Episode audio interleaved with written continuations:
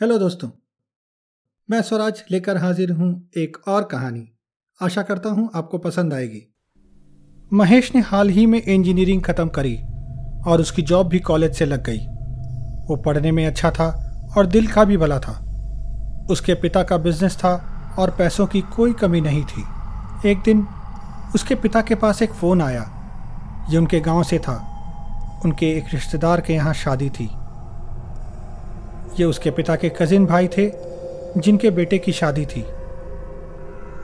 पिता ने महेश को बुलाया, बोले, बेटा, तुम्हें इस शादी में जाना पड़ेगा। मैं तो अपने बिज़नेस में बिज़ी हूँ और तुम्हारी माँ की तबीयत कुछ ठीक नहीं रहती। महेश बोला, लेकिन पापा, मैं वहाँ जाकर क्या करूँगा? मैं तो ठीक से उनको जानता भी नहीं। बस एक दो बार मिला हूँ। ऊपर से पता नहीं मैं गाँव में कैसे रह पाऊँगा। मुझे तो आदत भी नहीं। पिता बोले, अरे गाँव अब पहले जैसा नहीं रहा। वहाँ पर सब कुछ मॉडर्न है। बस माहौल थोड़ा अलग है, लेकिन तुम्हें अच्छा लगेगा। वो लोग बहुत अच्छे हैं। महेश किसी तरह से राज़ी हो गया और जा पहुँचा गाँव। ये एक बड़ी हवेली जैसा घर था, जिसमें न जाने कितने परिवार एक साथ रहते थे। महेश को यह देखकर अच्छा लगा कि यहाँ पर आज भी जॉइंट फैमिली वाला कॉन्सेप्ट है। उसकी खातिरदारी भी बहुत हुई। उसे फ़र्स्ट फ्लोर पर एक कमरा दे दिया गया। दिन भर शादी की तैयारियाँ चलती और रात को सब लोग जल्दी सो जाते। एक दिन महेश ने देखा, नीचे एक छोटा कमरा था जो कि बंद ही रहता था। उसने देखा, उस घर की औरत खाना लेकर उसके अंदर गई और बाहर आकर कमरा फिर से बंद कर दिया। ऐसा रोज़ होता। महेश ने एक दिन अपने रिश्तेदार, जिन्हें वो चाचा कहता था उनसे पूछा, चाचा, उस कमरे में कौन रहता है? कभी किसी को बाहर आते नहीं देखा? उसके चाचा इसके लिए तैयार नहीं थे। वो सक पका गए। बोले, अरे वो वो तो ऐसे ही। तुम छोड़ो ना। ये बताओ, यहाँ कोई तकलीफ़ तो नहीं है? महेश समझ गया कि वो बताना नहीं चाहते। उसने भी बात को टालना ही सही समझा और इस बारे में किसी से कुछ नहीं पूछा। लेकिन उसके दिमाग में ये बात ज़रूर चल रही थी कि उस कमरे में कौन है और वो कमरा हमेशा बंद क्यों रहता है। उस रात उसे नींद नहीं आ रही थी। आधी रात को अचानक उसे किसी के चिल्लाने की आवाज़ सुनाई दी, जैसे कोई बूढ़ी औरत चिल्ला रही हो। वो शायद पानी मांग रही थी। महेश ने गौर से सुना तो सुनाई दिया, कोई पानी पिला दो, बहुत प्यास लग रही है, यहाँ पानी ख़त्म हो गया है। वो बाहर निकलकर ढूँढने लगा कि आवाज़ कहाँ से आ रही है। ये नीचे की तरफ़ से आ रही थी। वो नीचे गया तो पाया कि ये क्या? ये आवाज़ तो उसी रहस्यमयी कमरे से आ रही है। वो डरते हुए कमरे में गया और धीरे से खोल कर देखा तो चौंक गया। यहाँ एक बूढ़ी औरत जिसकी उम्र करीब अस्सी साल होगी बैठी है। उसका बिस्तर नीचे ही लगा है। शायद वो अब चल भी नहीं पाती। कमरे में अंधेरा था। उसने बत्ती जलाई तो बूढ़ी औरत बोली, थोड़ा पानी ला दो इस बोतल में। उसने खाली बोतल को उठाया और तुरंत बाहर से पानी ले आया। पानी पीकर औरत को थोड़ी राहत मिली।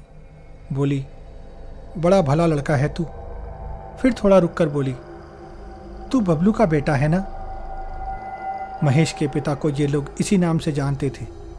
ये क्या? इसे कैसे पता मैं कौन हूँ? महेश थोड़ा डर गया। वो बूढ़ी औरत झुर्रियों की वजह से और दांत ना होने की वजह से थोड़ी डरावनी भी लग रही थी। वो बोला, आपको कैसे पता? आप तो मुझसे कभी मिली भी नहीं। औरत ज़रा सा मुस्कुराई और बोली, तेरा चेहरा तेरे बाप से बहुत मिलता है, इसीलिए मैं समझ गई। मैं तेरी दादी ही हूँ। तेरे चाचा की माँ, आ, मेरे पास बैठ। महेश अभी भी डर रहा था। वो हँसी और बोली, क्या हुआ? अरे बेटा, मुझसे डर मत। उम्र की वजह से ऐसी लगती हूँ। इन लोगों ने मुझे यहाँ बंद कर रखा है। कोई बात भी नहीं करता और बाहर भी नहीं ले जाता। मेरे पोते की शादी हो रही है, लेकिन कोई उसमें भी मुझसे नहीं पूछता।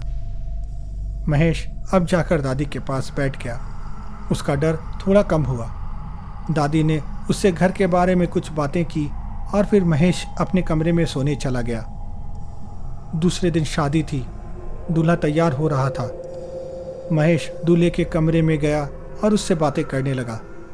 मौका देखकर बोला, यार, तुम शादी में अपनी दादी को क्यों नहीं इन्वॉल्व कर रहे? आखिर दादी है वो? कितना प्यार करती है वो तुम्हें? दूल्हा चौंक गया। जैसे किसी ने शौक लगा दिया हो। बोला, मेरी दादी? कौन सी दादी? तुम कौन सी दादी की बात कर रहे हो? महेश डर गया कि उसने कुछ गलत तो नहीं बोल दिया। ये दूल्हा ऐसे क्यों कह रहा है?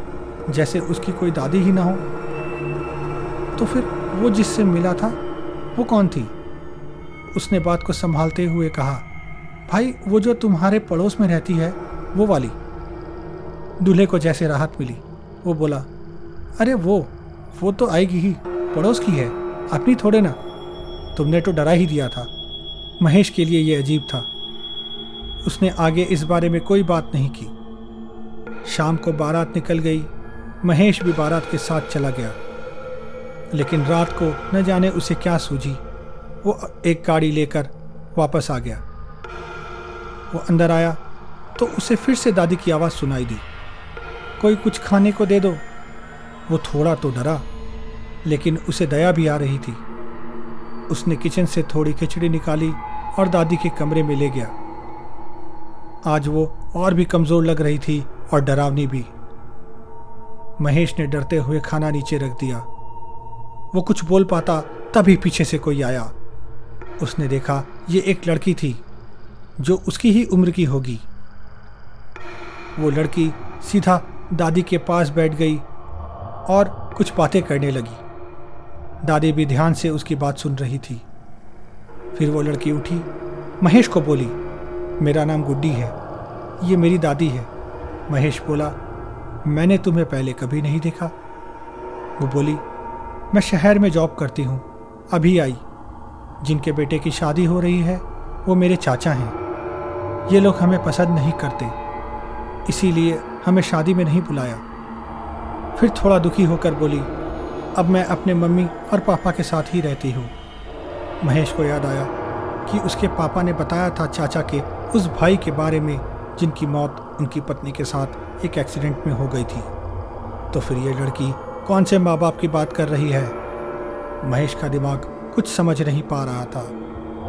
फिर उसने खुद को ये सोचकर तसल्ली दी कि हो सकता है ये कोई दूसरा भाई हो, जिसके बारे में उसे न पता हो। आखिर इतनी बड़ी फैमिली है? और उसे इस बात से भी राहत मिली कि उसने गुड्डी के बारे में नौकर से सुन रखा था कि वो शहर में रहती है। महेश ने गुड्डी से थोड़ी बात की। गुड्डी ने कहा मुझे दादी की बहुत फ़िक्र रहती है। जब तक मैं थी आई I मीन mean, जब तक यहाँ थी मैं ही इनकी देखभाल करती थी। लेकिन अब कोई देखने वाला नहीं। ये कहकर वो रोने लगी। महेश ने उससे कहा तुम इन्हें अपने साथ क्यों नहीं ले जाती? वो बोली, काश, और फिर चुप हो गई।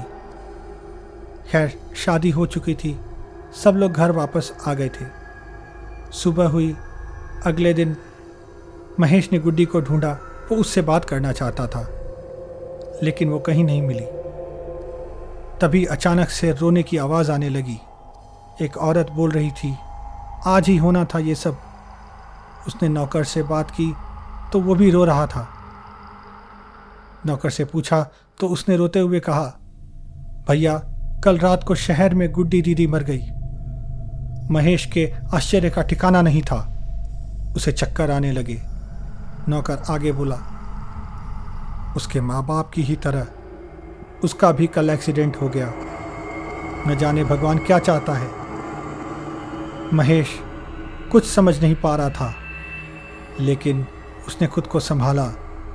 और अगले दिन सबसे लड़कर दादी को अपने साथ ले गया और उसे ले जाकर एक वृद्धाश्रम में डाल दिया। वो हर वीकेंड दादी के पास जाता और हाल चाल पूछ कर आता। गुड्डी उस दिन के बाद कभी नहीं मिली। बस एक दिन एक अजीब नंबर से फ़ोन पर मैसेज आया। थैंक यू एंड बाय ये थी कहानी आज की। सुनने के लिए धन्यवाद। दोस्तों, आप मुझे फॉलो कर सकते हैं यूट्यूब पर। मेरा चैनल है Swaraj Sharma one four zero two और इंस्टाग्राम और फेसबुक पर मेरी आईडी है आर्टिस्ट डॉट स्वराज।